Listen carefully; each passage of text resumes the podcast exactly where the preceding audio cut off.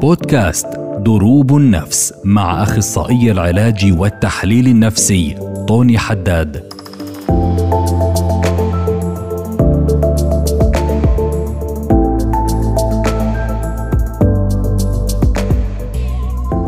أهلا وسهلا فيكم في بودكاست الصحة النفسية. معاكو طوني حداد معالج نفسي متخصص في التحليل النفسي.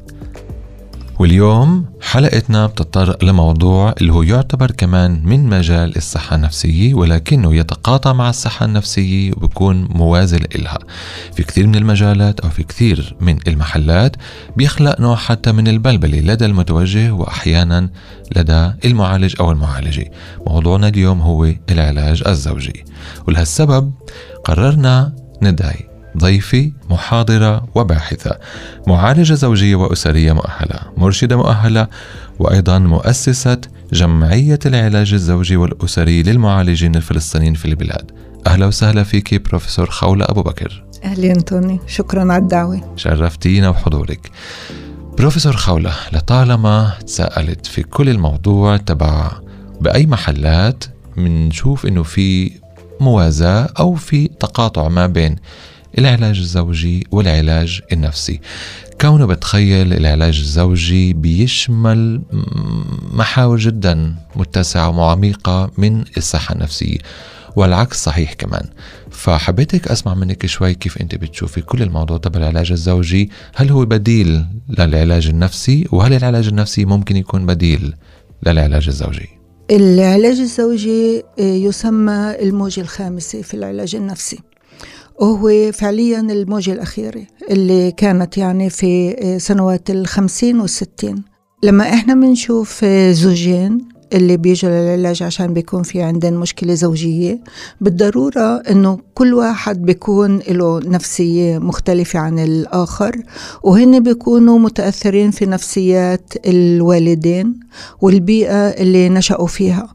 فبكتير من التوجهات ممكن إنه نبدأ في فحص الخلفية تبعت كل واحد فيهم وهيك نبدأ نفحص النفسية الفردية ونفسية كل واحد من الوالدين. وأحيانا بنشوف إنه الخلاف هو بسبب توقعات مختلفة أو بسبب نظرة اللي ما اتفقوا عليها لمفهوم الزوجية. وأحيانا أخرى بيكون في مرض أو اضطراب نفسي. بهاي الحالات يعني بالضرورة أنه يكون في تدخل لعلاج نفسي موازي لعلاج العلاقة الزوجية اللي بدي أقوله بهالمرحلة إنه أحيانا علاج زوجي بيكشف نعم. أمراض نفسية أو اضطرابات نفسية وأحيانا بيكشف تأثير اضطرابات أو أمراض نفسية للوالدين اللي كانوا لواحد من الزوجين وأثروا بالتالي. يعني كان في تناقل بين الأجيال لتأثير الأمراض النفسية غير المتعالجة. نعم فهون بتخيل بروفيسور خولة بيجي كل الموضوع تبع مع أي حقيقة ومع أي مواقف بيجي على العلاج الزوجي كل واحد من الطرفين. وموضوع الحقيقة. هو موضوع اللي هو جدا متسع وكبير وبتخيل هو كمان موضوع اللي هو نسبي. كيف بيتم التعامل معه خلال جلسات العلاج الزوجي؟ بدي أبدأ أقول إنه يعني معظم المعالجين الزوجيين والأسريين بتدربوا بتأهيل المهني على نظريات اللي هي شمولية ومنظومية. اللي بتعلمهن كيف يشوفوا كل موقف كل بند كل فرد من وجهات نظر شاملة أكتر اللي فيها الأسرة النواتية والأسرة الموسعة وأحيانا البيئة الحمولة المدرسة نعم. تأثير الواقع السياسي الواقع الاقتصادي تأثير المؤسسات الرسمية على الفرد فإذا المعالج تأهل بهي الطريقة فهو بشوف إنه الفرد بينشأ متأثر في عدة وجهات نظر عدة مفاهيم للحقيقة أو تروث إضافة لما بيجوا تنين بيقولوا هاي هي المشكلة أنت فعلا تسمع وجهتين نظر قصتين تفسيرين للمشكلة. أسباب متعددة ومختلفة كل واحد عن الآخر فالبديل لكلمة الحقيقة أو يعني الزواج فيه أكثر من حقيقة أيوة. إحنا بنستعمل رواية يعني ممكن إنه. يكون في روايتين لنفس الزواج أيوة. أيوة. فيعني في زواجه وفي زواجها وهو صحيح. يعني صحيح. عم بدير زواجه بالطريقة اللي هو فكر إنه هذا هو مفهوم الزواج وهي كمان إيه واحدة من المشاكل توني هي إنه الأفراد بفوتوا للزواج وهن مش ناضجين لا من ناحية إيه مبنى نفسي أو مبنى عاطفي أو مبنى اجتماعي. بفوتوا للزواج بفكر إيه، مراهق حالم. إيه، أحيانا كتير بنقلوا أحلام غيرهن أحلام فنانين ممثلين. أما بيسألوش حالا مين أنا وشو حاجتي أنا للزواج وكمان. بيكونوا بدهم يهربوا بكتير من الأحيان من واقع زواج أهلهن. هاي هي بالضبط النقطة اللي كمان كنت بدي أضيفها هيك. وكل الموضوع كمان تبع إنه كيف إحنا بنبني صورة معينة عن الزواج اللي إحنا بنطمح فيه. طبعا مرات إحنا بنطمح في زواج اللي هو مشابه لزواج أهلنا مرات إحنا بنطمح في زواج اللي هو مختلف عن زواج أهلنا. إذا طبعا أنا بستعمل كلمة زواج لكن هي مش بالضرورة الزواج كان عقد أو إن كان كنيسي أو أو أو. إنما كل اقتران ما بين اثنين اقتران شعوري مشاعري ترابط صلة بالنسبة لي هاي هي تعتبر الزواج وبالتالي مش مجبور يكون متزوج أو متزوج بشكل رسمي عشان يتواجه العلاج الزوجي. وهذا بالضبط النقطة هون كبروفيسور شفتها وكثير مرات بتعيد على حالها وهي بتشكل عقبة. فبالتالي بتخيل إنه جزء من العلاج الزوجي بيكون فحص الفرضيات الغير مدركة الموجودة عند الزوج بالنسبة لزواجه، هل هذا محل أنتم بتشتغلوا عليه أو بتتطرقوا له بالعلاج الزوجي؟ يعني بدي أبدأ من السطر الأخير اللي فيه آه، أنا وزميلاتي في جمعية العلاج الزوجي والأسري بندعي إنه يكون في دورات تأهيلية للمقبلين على الزواج. آه، قبل الزواج يكون في مواضيع أساسية ينلفت النظر لإلهن وياخذوا أدوات فيها ويعرفوا كيف يتحاوروا عليها قبل الزواج أو بالمراحل الأولى للزواج إذا هن ما كانوش عارفين إنه لازم يعملوا هذا. وقبل كل آه، محطة تطور يعني الانتقال للوالدية الانتقال لوالدية مراهقين قبل كل محطة إن هن يتأهلوا لهي المحطة أيوه. آه، بواسطة دورة من. خبراء.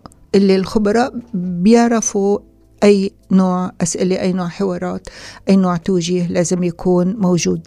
الأفراد المقبلين على الزواج غالبا بفوتوا للعلاقة من محل صادم إيش المقصود من محل صادق؟ يعني نفرض إنه أيوة. كان في علاقة غير موفقة وال يعني الشخص بده يبرهن لحاله إنه آه. هو بيقدر يعمل علاقة تانية أو مطلوب بعلاقة تانية أو بدهم يخرجوا من أسرة عنيفة أو من زواج أهل عنيفين ال- الآخر إنه هو ملجأ نعم. وهذا محل سيء يعني طبعا لازم الزوجين يكونوا سند وحضن وظهر ولكن مش ملجأ الملجأ هو للإنسان اللي بده يفر بجلده وبده حدا يحميه وساعتها هو مش شريك فبيكون لاجئ خلال الزواج أو خلال العلاقة بدل ما يكون تبعته هي طلبات بال- يضل آمن أها. وما فيش. اشياء يعطي اللاجئ ما بيعطي اللاجئ بده. إنه. يعني هو هو يأخذ فخوض العلاقة إن كان مع زواج أو من دون زواج عم بتوسعي كمان نقطة اللي هي بتخيل جدا مهم إنه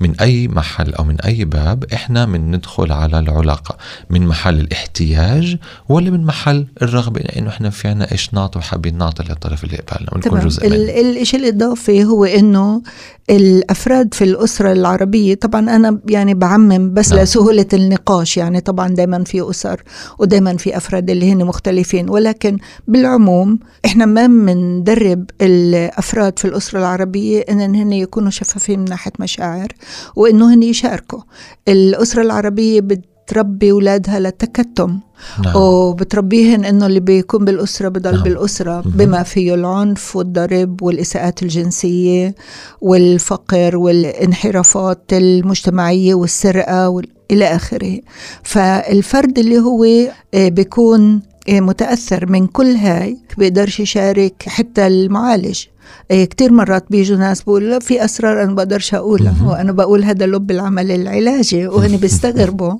وبيقولوا إنه ساعتها بدهم يضطروا يحكوا على سلوك والدهن أو والدتهن أو وكثير أو مرات بيجوا بيحكوا عن الاشياء. الايجابيه لما إحنا بحاجة نسمع كمان أشياء فلما سلبيه الفرد ما بتدرب إنه يحكي عن نفسه هو نعم. ما بفحص كيف الذات تتحسن. يعني بيجي عند المعالج وبدل ما يشعر بالراحة إنه هو عم بفضفض أو بيفتح قلبه أو بيكشف أسرار زي مثلا الإساءة الجنسية آه، سفاح القربة.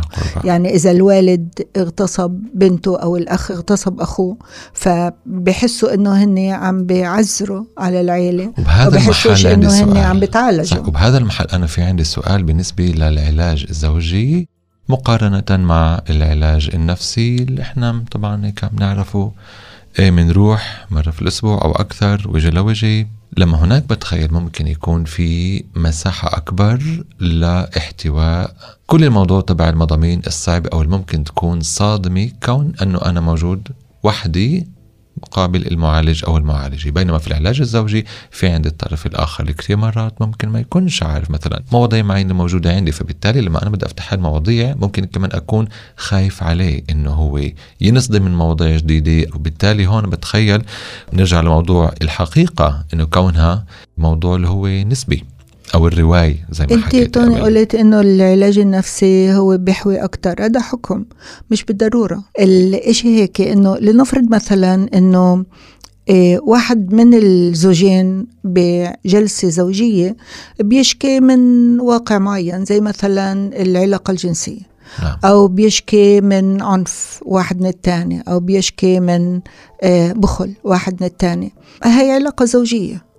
لما المعالج يعني بيسمع بهذا الموضوع إيش عم بيصير عند كل واحد. ممكن إنه يعرف إنه في هون إشي فردي عند أي واحد من التنين. العلاج الزوجي مش بالضرورة إنه كل الجلسات بتكون مع التنين. المعالج بيدعي كل واحد لجلسات فردية. نعم. كل القضايا اللي بتتطلب آه، علاج آه، نفسي فردي للشخص اللي بتساهم في إصلاح العلاقة الزوجية بشوف الفرد لحال عشان هيك العلاج شمولي هل في مجال إنه الشخص عند نفس المعالج أو المعالج الزوجي؟ كمان يمر في سيرورات تبعت علاج لإله لنفسه لوحده معظم المعالجين بنفس الوقت اللي هو بيكون موجود بالعلاج مع معظم المعالجين الزوجيين والأسريين عندهم تعدد التخصصات في منهن اللي هن مختصين في علاج الصدمة في منهن مختصين في علاج الثقل في منهن مختصين في علاج الإساءات الجنسية أو في عندهم شهادة إضافية بالسايكوثيرابي وهيك يعني المعالج بيقدر يعالج طبعا من ناحية القدرات ما في شك لأنه التأهيل طبعا متسع وعميق لعدة سنوات. السؤال تبع هل إذا أنا معالج زوجي؟ عندي زوجين موجودين في العلاج وواحد منهم بده يضيف أو يوسع المساحة تبعته ويشتغل على علاج نفسي لإله بموازاة للعلاج الزوجي. هل أنا بقدر أكون هذا الشخص اللي بيعالجه كمان هو؟ وبنفس الوقت كمان هو وزوجته مثلا طبعا شوف يعني أيوة. في أحيانا مثلا بي بيجي شخص اللي عنده اكتئاب عميق بالضرورة إنه يكون عند طبيب نفسي ويأخذ أدوية أيوة. أو ممكن إنه شخص في عنده الأمراض النفسية العميقة بالضرورة إنه يكون في يعني معالج موازي والمريض بيوافق إنه يكون في أو المتعالج بيوافق إنه يكون في آه، حديث بين المعالجين على قضيته وهيك العلاج بيكون شمولي؟ عندي كمان سؤال عن كل الموضوع تبع المين ستريم أو التيار المركزي. إحنا بنحكي عن العائلي زي ما علمونا كبرونا زي ما بنشوف عادة أب أم وأولاد أو أم أب وأولاد وبنات ما إلى ذلك وعالم موسع. ولكن إحنا اليوم عم نشهد إنه في كمان تغيرات بهذا المحل. في عنا العائلات الأحادية. إن كان أم لأسباب مختلفة. ممكن أم اللي هي فقدت زوج أو آه، زوج فقد زوجته. إن كان اثنين قرروا يخلفوا أولاد أو يبنوا عائلة من دون ما يكون في زواج أو ممكن كمان عائلات اللي هي من اللي فيها الأهل من نفس الجنس أو من نفس الجندر. هل بتشوف إنه في توجهات من هاي الفئة وهل بتشوف إنه في فرق أو في اختلاف من ناحية العمل على الديناميكيات اللي بيناتهم إذا أنا بدي أروح للترتيب الخرونولوجي في أيوة. أسر اللي هي والدين بيجيبوا ابنهن أو بنتهن المراهقين نعم. آه، بالمرحلة اللي بيبدوا يشكوا إنه في عندهن ميل لنفس الجنس وبطلبوا إنه يتصلح الأهل أم، أحيانا بيستعينوا بالمعالجين يخذلوا لما بيعرفوا إنه هذا مش مرض ويعني هن اللي لازم يتعلموا هذا كيف في حال في يتقبلوا. حال للأسف بقولها بروفيسور خولة في حال كان المعالج أو المعالجه واعيين إنه هذا مش مرض أو بيشوفوا إنه العمل لازم يكون مع الأسرة ومش على تغيير الفرد حسب اليوم كثير الإتيكا. مرات بنسمع المفروض إنه أيوة. المعالج أو المعالجة يقولوا إنه هذا مش مرض. هذا ميل هذا اختيار عندي تساؤل إذا هذا اختيار ولا هذا ميول طبيعي اللي بينشأ مع الفرد بيكبر معه بيعيش معه ما قلت هذا ميل. واختيار هذا ميل واختيار للفرد يعني بيقدر يعلمه اعبر آه صحيح آه، صحيح بيقدر عنه بيقدر ما. يعلنوش بالنسبة للتحول يعني لوالد عزباء أو والد أعزب آه، عادة بصير هذا الإشي يعني في ظروف صادمة برضو مش بظروف اختيارية بمعظم المجتمع العربي. لأنه اليوم إحنا عم نشوف لي لا بأس بها من أشخاص إن كان شباب أو صبايا اللي هن بجيل معين لأسباب مختلفة. قرروا ما يتزوجوا أو كان في إشي اللي ما لعلاقه معينة ما ما ضبطت وبقرروا إنه هن مش معنيين يتنازلوا عن إنه يكون في عندهم عائلة. فممكن يتوجهوا لطرق بديله إن كان في استعانة في الطب إن كان من خلال استعانة في طرف آخر أو شخص آخر إنسان آخر بيقرروا يبنوا معاه عائلة. هل بتشوفي إنه في توجهات تبعت علاج زوجي من قبل أفراد اللي قرروا يبنوا عائلة بشكل مختلف؟ عندي كمان سؤال شو رأيك بالأفراد اللي هن ما في عندهم حياة زوجية واللي بيقرروا يتوجهوا لعلاج زوجي؟ الأفراد اللي عن وعي اختاروا إن هن بدن يكون في عندن أطفال خارج إطار الزواج. وهن مختارين كيف يواجهوا هن بالضرورة أو عندن حصانة نفسية ذاتية مولودة نعم. أو إنه هن استعانوا يعني بعلاج بأسرة ببيئة اللي دعمت عندن هاي الفكرة. الأشياء اللي أنا شفتها في عيادتي إيه عادة الأسرة المحيطة هي اللي بتنضغط وهي اللي بتسبب ضغط. ولما بيجوا مع بعض بيكون في كتير حاجة لتعليمهن الإصغاء والحوار. وإنه ما يكونش في بس رأي واحد طاغي وإنه يكون في احترام كمان للرأي وكمان للمشاعر وكلياتهم يعرفوا كيف يدعموا بعض في التغيير هذا عشان تغيير بيحدث أزمة للوالدين اللي في عندن نظرة المجتمع نظرة الأقارب أحيانا في المركزي تدخلات والتيار المركزي اللي هو. طاغي بالحالات اللي الوالدين عرفوا كيف ياخدوا دورهن الوالدة ويحموا ويدعموا الابن أو البنت. أخذوا كمان أدوات كيف يوقفوا تأثير الأسرة الموسعة والمجتمع اللي حواليهن. وهيك الأسرة كانت موضوع لا شهر زمان وبعدين خلص تقبلوهن زي ما هن. وهذا موديل واحد. وهون بفوت كمان العلاج العائلي والأسري هو مش بس. العلاج الزوجي. بالضبط. يعني عشان هيك أنا كل الوقت بقول زوجي وأسري. الموديل الثاني كان في عندي متعالجة اللي هي كانت يعني قبل الزواج. بعدين هي كشفت لي إنه بده أربع أفراد يجوا على العلاج.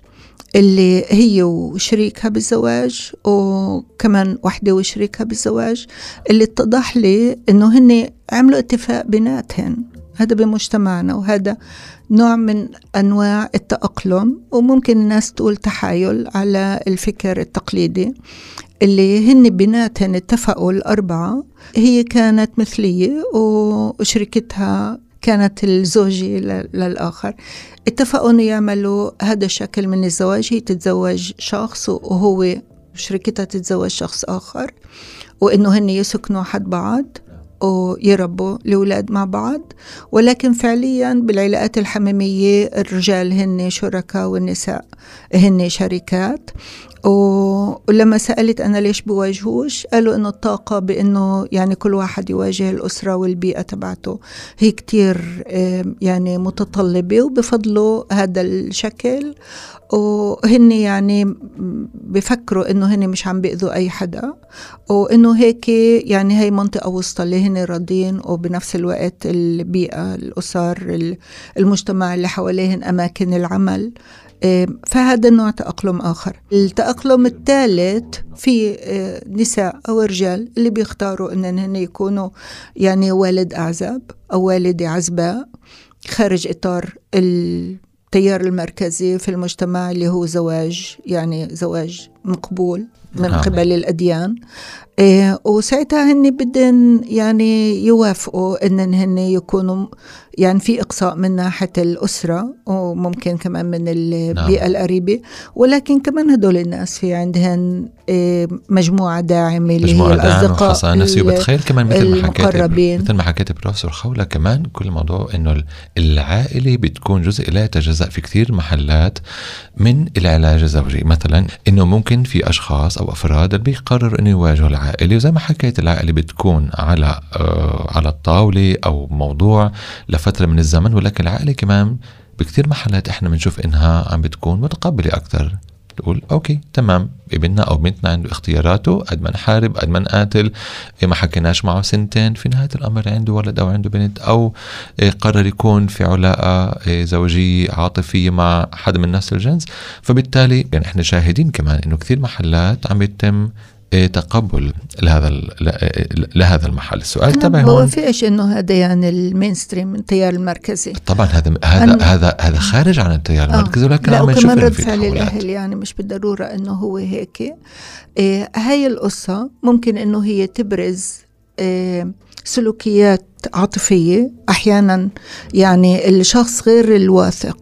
أو الشخص اللي هو بيشوف التربية هي امتحان لكيانه لشخصه ل إيه قديش هو ناجح. فممكن إنه يشوف اختيار ابنه أو بنته في إنهم يكونوا يعني إيه بين قوسين خارج التيار المركزي إنه هذا فشل لوالديته. وممكن كمان إنه إيه يعني هن التنين يصيروا يلوموا بعض إنه هاي صحيح بيكون في كثير وكثير تربيتك أو هذا بعدك عن البيت هذا إهمالك أنت ما كنتش موجود معنا لما الولد كان مراهق وكنت أقول لك روح شوف وين هو موجود ما كنتش توافق كنت تسهر مع أصحابك نعم، فيعني نعم، نعم. وجود هذا التوجه لصبية أو لشاب كتير مرات بيعكس ال- الخلافات الزوجية أو البيئة الأسرية اللي الشخص نشأ فيها وأحيانا الأهل آه، بيوصلوا لمقاطعة كات أوف اللي هو نوع من طلاق الأولاد. يعني الوالدين بيعلنوا عن طلاقهن للأولاد وهذا من أصعب المآزق النفسية اللي بفوت فيها الفرد وبفوت فيها الوالدين. من هون بدي أتطرق لكل الموضوع تبع التوجه. للعلاج الزوجي.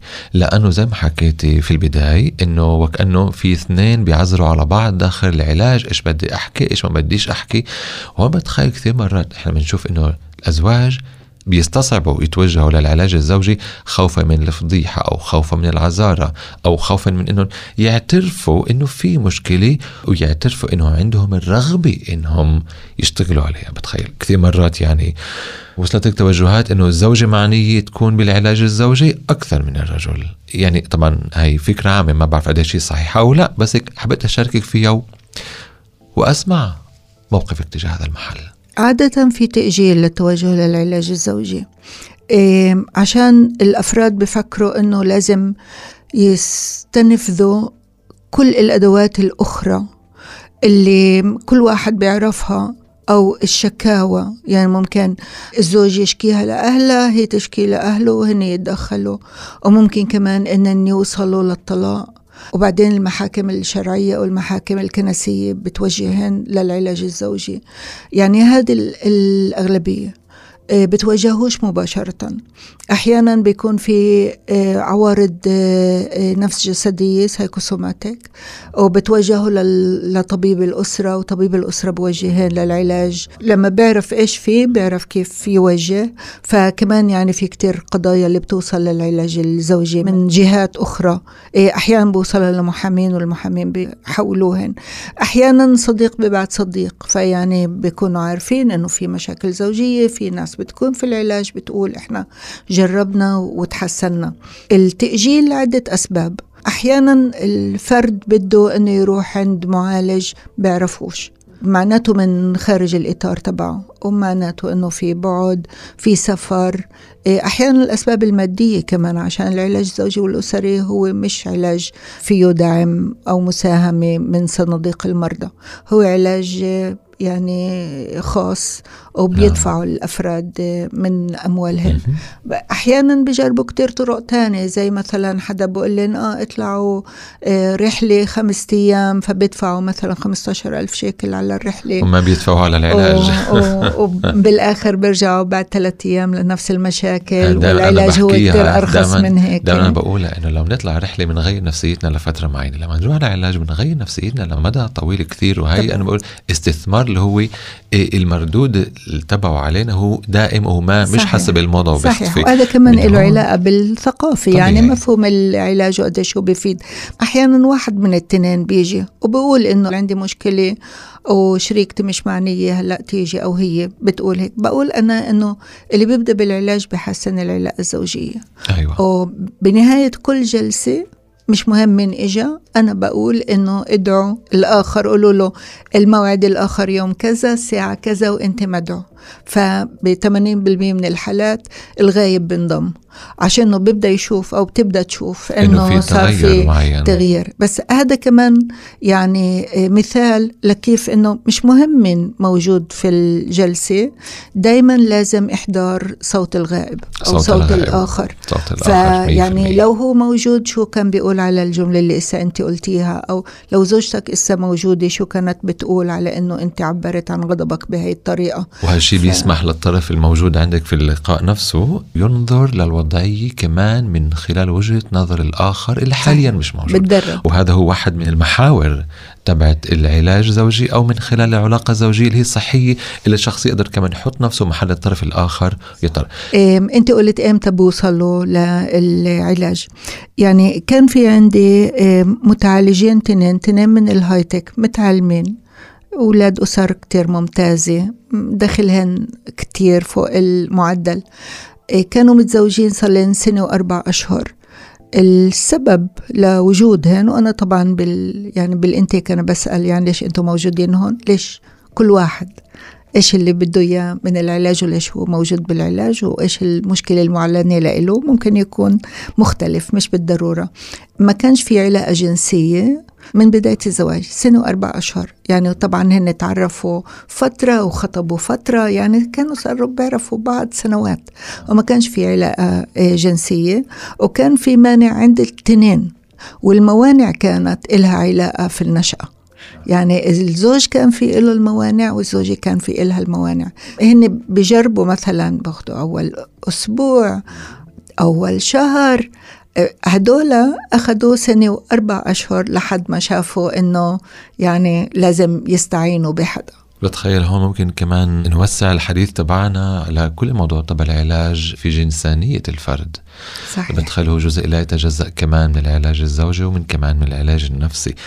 بروفيسور خولة حبيت أسألك عن الكتاب تبعك. الكتاب الجديد آه، يعني أنا سعيدة إني ألفته مع صديقة لإلي اللي هي محللة نفسية سورية وهي مدربة تحليل نفسي اسمها دكتورة مرسلينا حسن.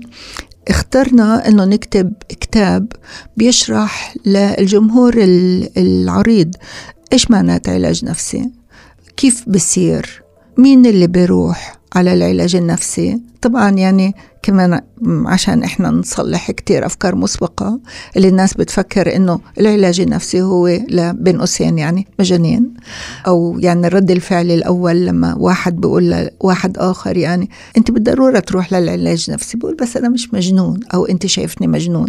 في إساءة يعني إساءة فهم لإيش يعني العلاج النفسي وشو بصير في الجلسة. فإحنا يعني بنحكي شو يعني العلاج النفسي. بنشرح التخصصات تبعت المعالجين وبنشرح شو كل واحد بيعمل والتعاون المتبادل كمان بين المتعالجين على نفس الحالة وبنشرح إمتى الطفل بحاجة لعلاج وكيف هذا بيمشي وشو دور الأهل أي نوع إرشاد باخدوا اللي هن كمان يكملوا في التعامل الصحي مع الطفل وكمان علاج المراهقين وأي نعم. شكل باخد وفي عنا فصل كامل اللي بنشرح شو الجلسة الأولى كيف. بتكون يعني الشخص كي بفوت على العلاج أي أسئلة آه، بينسأل ليش بينسأل؟ هل هو بيقدر كمان يعني يسأل أسئلة بنفس نعم، الموضوع نعم، أو نعم. شو طبيعة علاقته بدها تكون مع المتعالج؟ أها. هل بيقدر يحكي معه إمتى ما بده؟ هل بيقدر يكتب له؟ هل العلاج آه، يعني ممكن إنه يكون لكل حدا؟ يعني الرابط العائلي مثلا بين المعالج وبين المتعالج هل بمكن إنه يكون في علاج؟ هل إذا شاف المعالج في سوبر ماركت بيقدر يوقف ويكمل في الموضوع اللي هو كان عم بيحكيه بالأحرى هذا كتاب اللي بيعمل ترتيب كبير وضروري جدا للأشخاص المعنيين يتوجهوا للعلاج أو كمان للتثقيف العام زي ما نحكي صحيح. عشان يتقرب من العلاج ككل بروفيسور خولة أبو بكر بدي أقول لك شكرا من كل قلبي موضوع عفواً. شائق جدا وبتمنى إنه مستقبلا يكون عندنا منصة أوسع أكثر بكثير من الوقت اللي محدد لنا اليوم في البرنامج تبعنا. بدي أشكرك كمان مرة على حضورك وعلى مساهمتك وعلى الكتاب وعلى كل المسيرة المهنية تبعتك. شكرا كتير توني موفق. يعطيك ألف عافية. كنتم مع بودكاست دروب النفس مع أخصائي العلاج والتحليل النفسي طوني حداد.